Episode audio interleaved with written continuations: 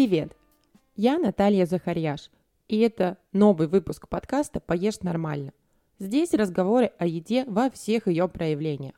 От производства колбасы и выбора ресторана для праздничного ужина до углубления в историю происхождения блюд и детализации процессов фотосъемки меню – с прошлой нашей встречи прошло непозволительно много времени, я нарушила периодичность публикации выпусков, и сейчас возвращаться, честно говоря, даже немного волнительно. Причины были вполне весомые. Звукорежиссер выпал из своего стандартного жизненного графика, и мы просто физически не могли записываться. Но это привело к очень полезной мысли, что нужно записывать эпизоды заранее не по одному, а по два-три штуки за раз – чтобы такого больше не повторялось и новая информация на гастротемы к тебе поступала своевременно. Итак, перейдем уже к теме. Задумывался ли ты когда-нибудь, откуда на полках магазинов появляются новые виды товаров? С новыми вкусами, названиями, в упаковках новых размеров? Если нет, сейчас самое время. Первое, что приходит на ум, делается это для того, чтобы производитель мог больше зарабатывать. Это так и не так одновременно. Ведь можно было бы, к примеру, просто поднять цену на имеющийся ассортимент, а не заморачиваться с новинками. А может, из-за того, что производитель желает охватить большее количество потенциальных покупателей? Сделать так, чтобы те, кто мечтал всю жизнь поесть мороженое с чернилами каракатицы и не покупал никакого другого в этом ожидании, наконец-то нашел товар под свой запрос. Вот это уже очень близко к истине – Новинки всегда рождаются по запросу, но типов этих запросов два – спрос рынка и спрос производства. Я предлагаю тебе разобрать оба на примерах. Первый вариант. Предположим, в СМИ массово начинают появляться публикации о том, что грейпфрут – это суперфуд, который не только не прибавляет калорий, когда ты его ешь, да, еще и сжигает те калории, которые ты наел до этого в своей любимой бургерной. Это, кстати, реальный кейс трех-пятилетней давности. В результате девушки, женщины и некоторые мужчины, озабоченные своим весом и внешней привлекательностью и тем, как стать стройнее, ищут возможность добавить в свой ежедневный рацион побольше грейпфрута. Но в чистом виде его очень уж много не съешь. Вкусовые рецепторы скажут тебе «Привет, эй, хватит!» И вот тогда на помощь придут другие продукты – с добавлением экстракта грейпфрута или со вкусом грейпфрута. И я не имею в виду помощь в похудательном плане, а лишь в плане психологического восприятия, что ты ешь достаточно этого фрукта. Вот и появляются газированные напитки, мороженое, батончики, печенье со вкусом такого желанного грейпфрута, и вроде как все довольны. Но этот пример, он прямо такой показательный, как из учебника, не рядовой – и чаще всего производитель считает запросом рынка для введения новинки а, всего лишь высокие продажи какого-то товара конкурента. Когда условный маркетолог или менеджер по новым разработкам на заводе, делая очередной анализ продаж товаров в каких-то крупных сетевых супермаркетах, видит, что определенный продукт его прямого конкурента продается тонами, то он сделает все возможное, чтобы убедить свой завод выпускать такой же продукт – чтобы оттяпать кусочек продаж. И есть второй путь прихода запроса на новинки от производства.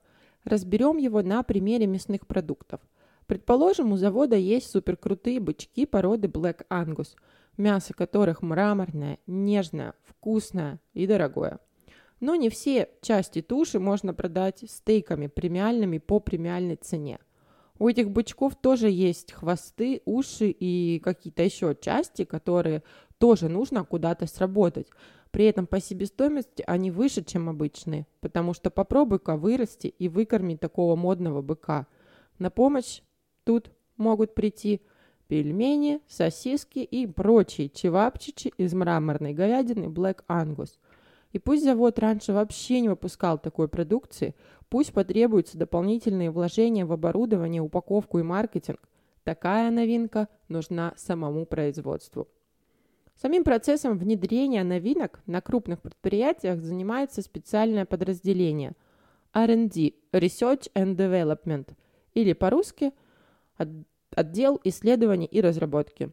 Сотрудники этого отдела – это такая смесь технологов и маркетологов.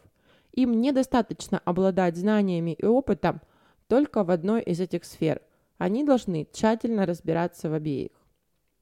Если такого отдела на производстве нет, этим могут заниматься продукт-менеджеры, менеджеры по продукту, а на некоторых предприятиях эту обязанность вешают на бренд-менеджера. Тогда работать, конечно, сложнее, процессы внедрения изменений затягиваются, скорость реакции на изменения рынка снижается, и лично я считаю, что любой завод рано или поздно либо приходит к пониманию необходимости подразделения R&D, либо в ином случае его ждет разорение и уход с рынка. Так вот, R&D-специалисты всегда готовят план новинок заранее на 1, 3, 5 лет вперед. Как? Первое. На основе систематического сбора данных о продажах, собственных и конкурентах проводит самостоятельные исследования рынка или заказывает у специализированных агентств, изучает отчеты по глобальным социальным трендам. На основе этих исследований формируют список позиций на ввод. В этом списке указываются все ключевые особенности продукта. Формат фасовки, большая она будет семейная или маленькая индивидуальная на один укус. Основные ингредиенты, срок хранения, особенности внешнего вида, органолептические свойства и планируемый прогнозный объем продаж в месяц. Далее проходит несколько совещаний с производством и уточняются технические возможности для выпуска этих новинок. Первоначальный список после таких совещаний может сократиться или расшириться. Ну, обычно сокращается. Далее все оставшиеся позиции распределяются на временной шкале, в какой именно период они смогут увидеть свет. Для каждой эта дата подбирается индивидуально, потому что требует неодинаковых усилий и вложений времени и денег. Перед запуском поточного производства нового продукта проходит э, много отработок и дегустаций. Продолжаются они до тех пор, пока продукт не станет таким, как задумывалось. Потом изготавливается упаковка, и обычно тоже под контролем R&D менеджера или хотя бы бренд менеджера, ведь всего лишь небольшие отклонения в цвете или в материале, который планировался, могут повлиять на продажи.